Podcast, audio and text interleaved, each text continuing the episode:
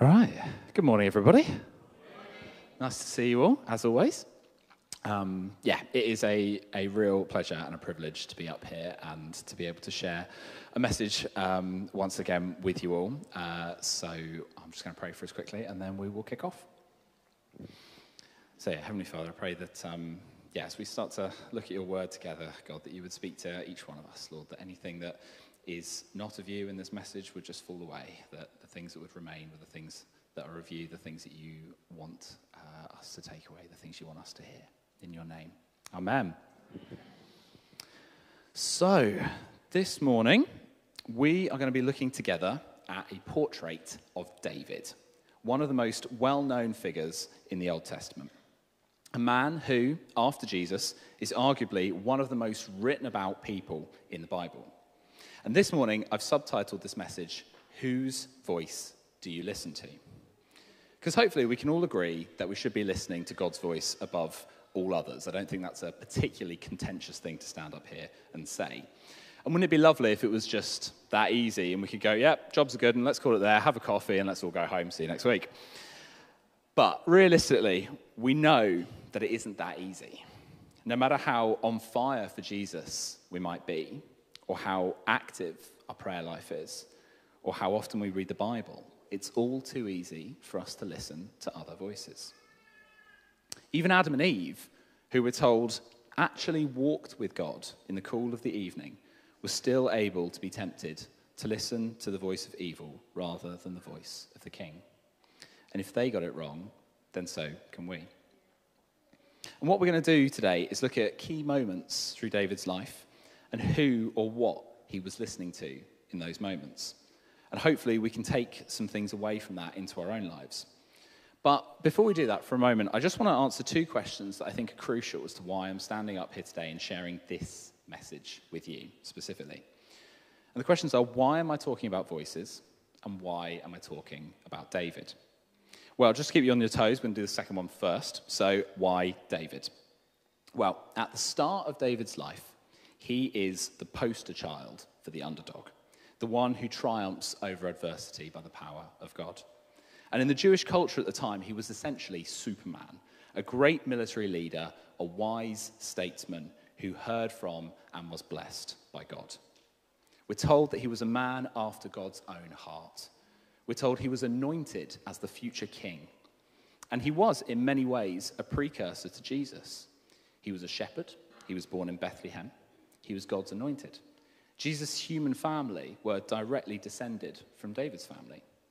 And at the beginning of Matthew's gospel, which is believed to have been specifically written for the Jews at the time, Jesus is introduced as the son of David, meaning he is a descendant of David, making it clear to them that Jesus was the Messiah that had been prophesied and what, who they were expecting. So, why David? Well, here we have a great man.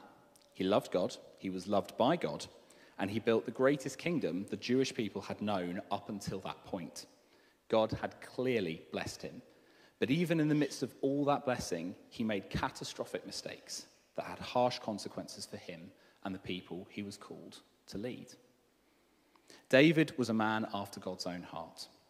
And I reckon the vast majority of us here would like to say that we are men and women after God's own heart as well. And if David needed to pay attention, then I reckon that possibly we do as well. So that's why David. But why voices? Well, the voices that we listen to so often dictate our decisions, our actions, and our reactions. And we have a choice whose voice we listen to, don't we? Sometimes it's God's voice, sometimes it's our own voice, sometimes it's other people's voices, good or not so good. Sometimes we tell ourselves we're listening to God's voice, but really deep down we know that we're not. And sometimes we decide we aren't going to listen to God's voice or other godly voices within our lives.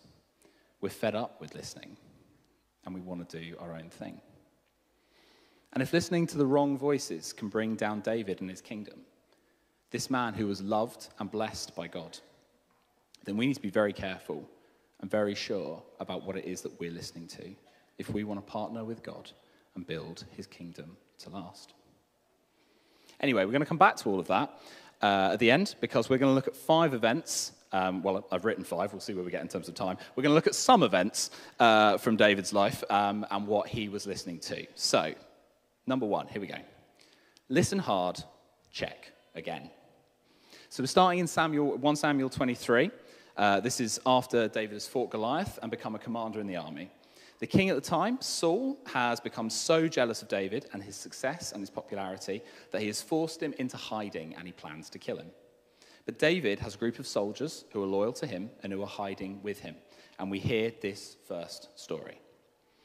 When David was told, Look, the Philistines are fighting against Keilah and are looting the threshing floors, he inquired of the Lord, saying, Shall I go and attack these Philistines?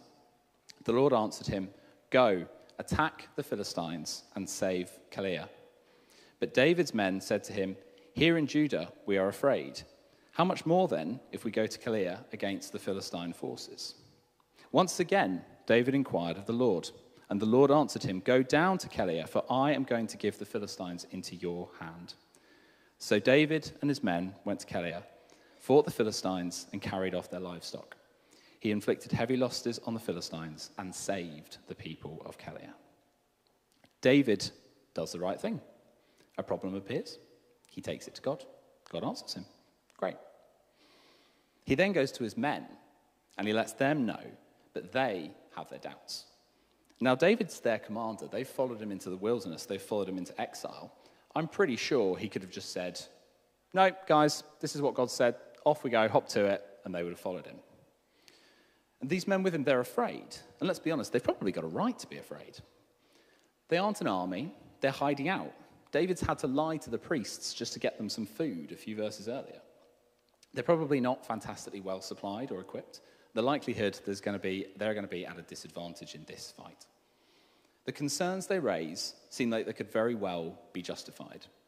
So rather than get angry or tell them to hop to it, David goes back to God and seeks confirmation. He has the humility to listen to God, as well as to listen to the right people when they ask questions of him. And ultimately, he gets his confirmation from God, and they attack and they win the battle. We've all heard amazing stories of people who did what seemed like bonkers things at the time, things for God that had an amazing transformational show of God's power when they came through. And if you're anything like me, you listen to those stories with a mix of, wow, what if God did that through me? And, oh gosh, what if God tried to do that through me? Um, and the balance tends to fluctuate from day to day. I'm not saying that we should listen to people who want to drag us down. There will always be those people. But we need to recognize that none of us hears from God perfectly. If God tells you to do something, go and do it. But I don't see taking time to seek confirmation about something big or risky as a negative or a lack of faith, especially if the voices of godly people in our lives are saying, Are you sure about that? There's a wisdom in listening for confirmation on big decisions. And it can be tough because if we have a vision or a word or something we think God's telling us, we get really excited and we want to get straight on with it. Stepping out in faith is part of how God gets us to grow, and the world needs audacious faith, people who are willing to say yes. But if other people are raising questions or the stakes seem really high, there's no harm in making sure that it's really God's voice that we're listening to. Listen hard. Check again. Number two, don't listen to the hype, especially your own. So we're going to move forward a few chapters now, 1 Samuel 25. Samuel is the prophet who anointed David. He's died. And we're told that there's a rich man called Nabal and his wife Abigail. David and his men have been living in the same area as them. And when the feast day comes, David sends 10 of his men to the city, uh, to, sorry, to Nabal, and they say, Now I hear that it is sheep shearing time. When your shepherds were with us, we did not mistreat them, and the whole time they were at Carmel, nothing of theirs was missing. Ask your servants, and they will tell you. Therefore, be favorable toward my men, since we come at a festive time. Please give your servants and your son David whatever you can find for them. And Nabal's response to them is Who is this David? Who is this son of Jesse? Many servants are breaking bread away from their masters these days. Why should I take my bread, my water, and the meat I have slaughtered for my shearers, and give it to men coming from who knows where? Now, I don't want to overegg this. This might seem like a bit odd for us, but what David's asking isn't unreasonable on a feast day in this culture. However, when David hears the reply, his response is definitely extreme. He takes 400 of his soldiers and he goes out with the intention of killing everybody in Nabal's family and household. Fortunately, Nabal's wife Abigail intercepts David before he arrives and convinces him not to attack. As David puts it in the message version, bless you for keeping me from murder. If you had not come as quickly as you did, stopping me in my tracks, by morning there would have been no one left. David is a violent man in a violent time, but he still recognizes that his reaction would have been murder. So, how does this man after God's own heart nearly end up taking such drastic action when he's angry? Well, news of David's victory over Goliath and then his subsequent victories as a military commander spread like wildfire across Judah. Before his exile, David had become a household name, which is why Saul is so jealous and tries to kill him in the first place. And there's this refrain that appears multiple times before this point in Samuel 18 and Samuel 21. We're told that the women played instruments and they danced with celebration and they sung, Saul has slain his thousands and David his ten thousands. This is what the people are saying about David. He's better and more powerful than the king. David's the greatest thing since sliced bread. The people are worshipping him. And whilst killing ten thousands isn't something that I personally want to boast about, um, I wonder here if rather than listening to the still small voice, David starts to listen to his own ego and he starts to believe his own hype. And that hype says, Who is this man to refuse me, to ask who I am?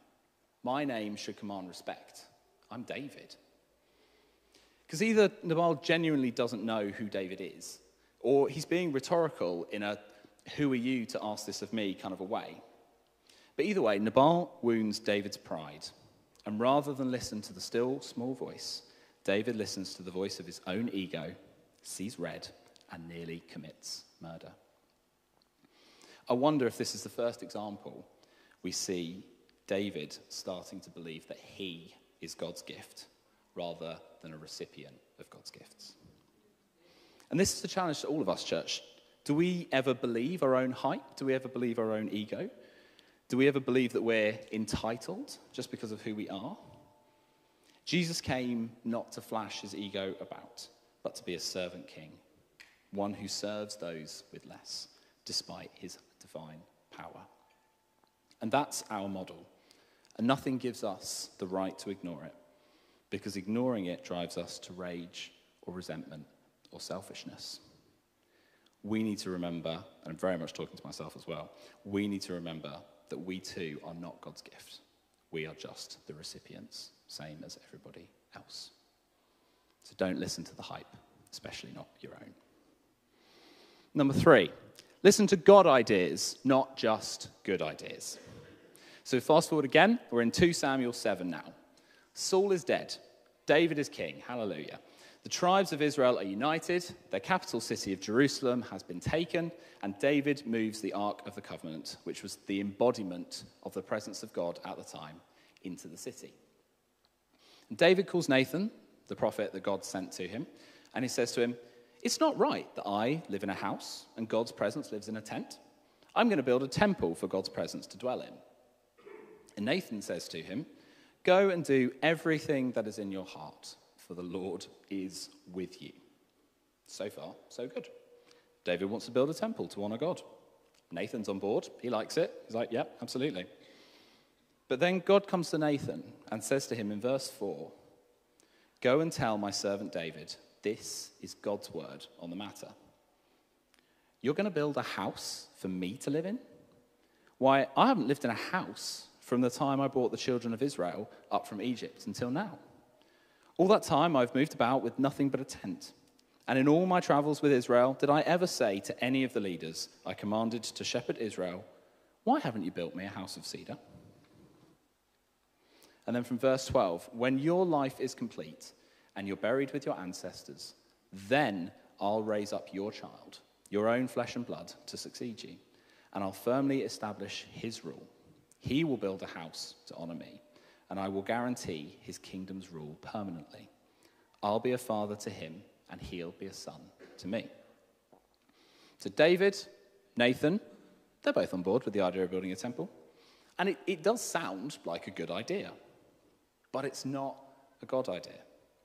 David's conjured him up, it up himself rather than leaning on God for his will and for his presence with the people of Israel. And from those verses behind me, we can see two meanings. God is telling David that his son, who turns out to be King Solomon, uh, will be the one that eventually builds God's temple in Jerusalem. But there's also a link here that we can see with hindsight to another son of David, Jesus, who becomes the temple in which God's presence lives and whose kingdom truly is and will be permanent.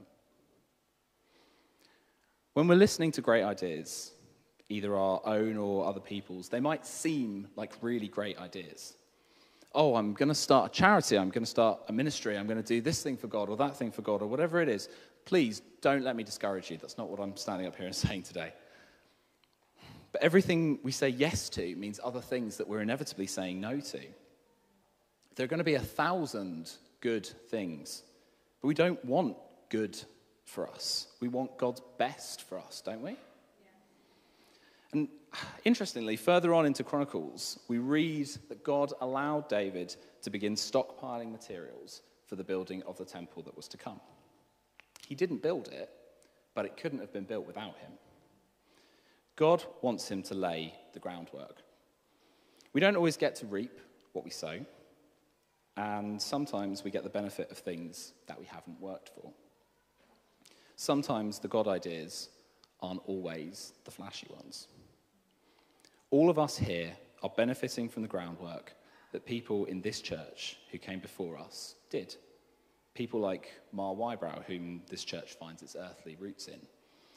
Even though many of those people never got to see it here on this earth at this point. So let's make sure that we're listening to the God ideas, not just the good ideas. Number four, what voices are you choosing to avoid?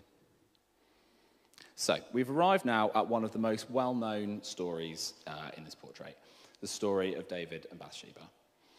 Now, we're in uh, 2 Samuel 11, and I won't read the story as most of you will probably know it, um, but just in case we need a quick reminder, at the height of his kingship, David sees a married woman bathing on a roof. And before we know it, he's decided he's going to sleep with her. We aren't given all the details, but the text makes it very clear that this is as the NIV version puts it, David's great sin. No blame or responsibility is conferred on Bathsheba in the text. There is no choice in the matter. David is king, and the king gets what he wants. The man who had been anointed to shepherd God's people, instead, in this moment, decides to prey on one of them. And after David abuses Bathsheba, she becomes pregnant, and he tries to cover up what he's done. First, he tries to trick Uriah, her husband, into thinking that the pregnancy is really his. And then, when that doesn't work, David arranges to have Uriah killed in battle, and he takes Bathsheba as his wife. And 2 Samuel 11 ends, and the thing that David had done was evil in the sight of the Lord. So there are two voices that David's listening to here, and neither of them are God. So, firstly, David's listening to the voice of his own desire. In this moment, he stops behaving as God's anointed and instead becomes like all the other kings of the time. He has the power to do whatever he wants, and he uses it. We aren't told if David had any second thoughts or pangs of guilt over what he's doing at the time, but I wouldn't be surprised if he was aware that he'd stopped listening to God's voice, that evil in that moment was shouting louder. Perhaps he was tired of being a king who served a king and wanted to be selfish and do what he wanted. Perhaps he thought in that moment that as God's anointed, he could do no wrong, and that actually this was God's will because it was David's will. We don't know. But we do know that what David is listening to in this moment is not God's voice. And we're all capable of listening to our own desires over, God, over what God wants for us. We're all capable of deciding to be kings of our own life rather than sons and daughters of the king. Whether it's lust or greed, envy, or just plain old garden variety stubbornness, we all know what ignoring God and listening to ourselves sounds like. I know that I do. Sometimes we're just fed up. We decide we want to do things our own way and that we aren't going to listen to God's voice. So we block it out with distraction or we run away from it so that we don't have to hear it. Sometimes we hear our own voice and God's, but our own voices and our own desires just seem so much more immediate, so much more attractive in a moment where we can't imagine that what God has for us is better than what we want for ourselves. And sometimes we can almost convince ourselves that we're really listening to God. In fact, we know deep down that we aren't. And when we start to listen to our own voice or our own selfishness, another voice starts to speak louder and louder, and this voice can become a deafening roar. And that is the voice of shame. David listens to his shame about what he's done. And rather than admit his mistake and come clean, he compounds his abuse with lies and murder. Once we stop listening to God's voice, all the other voices suddenly seem so much louder. The voice that says, hide away. The voice that says, I can't come back. I can't change this decision. I can't right this wrong. The voice that says, I can't talk to my friends about it because they'll judge me. I can't talk to God about it because he'll disown me. And pretty quickly, I can't even listen to my own voice because even I know that I'm wrong and even I condemn me. And so we try and block the voices out. Shame gradually creeps its hand over every godly voice that we can hear and tries to silence them one by one. But we don't need to listen to shame, church. Shame isn't God's voice. It isn't even your own voice, our own voices. It's the enemy's voice. And when we're in that place, we need a voice that can shout loudly enough that we can begin to hear godly voices again. Sometimes that's Holy Spirit voice in us. And sometimes it's easier to hear God speaking through an earthly voice, as David eventually does with Nathan. Because ultimately, the ending of this story is good. Nathan speaks to David and makes him realize his sin. The consequences are realized that David is forgiven, he is loved by God, and he is restored as king. And sometimes when we're listening to our own voice or to the voice of shame, it is just easier to have a physical voice, someone we trust that can speak that hope into our lives. And it's been said before, I don't mean by this that we should let every, you let everybody speak into your life. And it doesn't mean that we have the right to speak into the lives of everybody around us. But we do need to find those godly people who love us and who want the best for us and who can challenge us. If you're sitting here today and you know that you're retreating from the godly voices in your life, then can I humbly ask you to consider if maybe in that area you're listening to yourself or to your shame and trying to shut out the voices that aren't yours because you don't really want to hear the answers. I've done it. David does it. I'm pretty sure we all do it. For some of us this morning, this might be where we're at. And I believe God wants to say it's not too late. He doesn't want to judge you, He wants you to bring this stuff to Him, to seek out and to listen to the godly voices in your life so that He can restore you and He can shower His love with you and His voice can be the voice that you're listening to again. Because sometimes we can tell a lot about what we're really listening to by looking at which voices we choose to avoid. The last one here we are never big enough that we can stop listening to God's voice.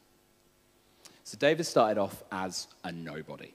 And for much of the first half of his life, he was a rebel of the state, pursued and persecuted. There weren't as many voices shouting at him. And it's no coincidence that those years uh, that he had less where his reliance on God made him humble before God, that he was able to listen to God's voice pretty well.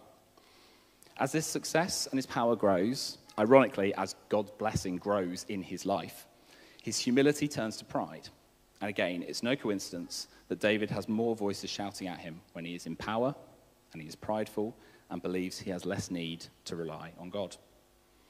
At the end of David's life, and this is 2 Samuel 24, he decides to take a census of the people of Israel and Judah to count his taxes and his fighting men. And his generals, they think it's a bad idea, but David persists anyway.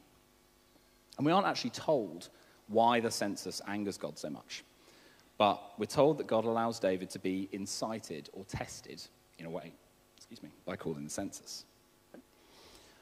I think God wanted David to realize, with all his accomplishments and his achievements behind him, that David had stopped building the kingdom of God, and instead he wanted to sit on his, on his pride and bask in the glory of the empire of King David. To see how vast and wealthy he was, and to know that he didn't need to rely on God like he had done in those early days when he had so little. He was going to make up his mind what he was going to do, and then he was going to tell God about it.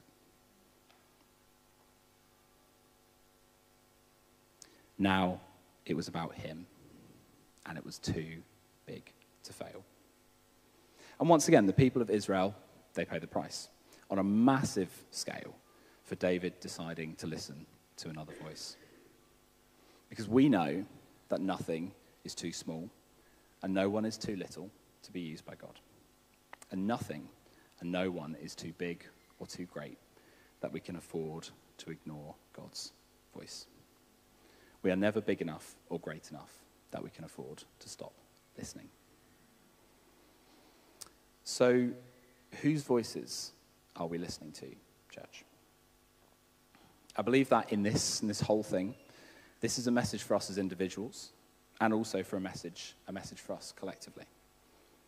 God is the architect in building his kingdom in two ways. He builds it within each of us through his spirit, that we then carry it out from this place. But he also builds it in his bride, his church. And we are oh so aware at the moment of when individuals and churches around the world get this wrong. These big churches around the world, these big networks, big personalities, big congregations that all start off as rebels in this world, listening to the voice of God and trusting in Him for direction and provision. And big isn't bad. Please don't hear those two things as synonymous. That's not it at all. Healthy things grow, healthy things get big. But as they grow and as God's blessings come, the risk is to start listening to other things. To stop leaning on God for his ideas and his confirmation and start telling God what's going to happen. To start to believe the hype. To avoid the difficult voices we don't want to hear and to believe that it's all just too big to fail. And tragically, all too often, we've seen that in one guise or another with devastating consequences for so many. Church, Nikki spoke on Vision Sunday about how the past 10 years of the vision are only the beginning, that the time is now, and that God is doing so much more here, and it is oh so very exciting. And like David, we're really blessed here as individuals and as a church. But we need to never forget where that blessing comes from or to let it stop us from realizing we need to listen to God's voice just as much now as we ever did when things were hard. And that starts with each of us personally, individually. We don't want to build our own kingdoms. We don't want to build the kingdom of Skylark Church. We're called, each one of us, in our own lives and collectively, to build the kingdom of heaven. Let's make sure that as we keep building, that those foundations are right that we're always checking our biblical blueprints and that we're well practiced in listening to the architect, Father's voice. Amen. Thank you, church.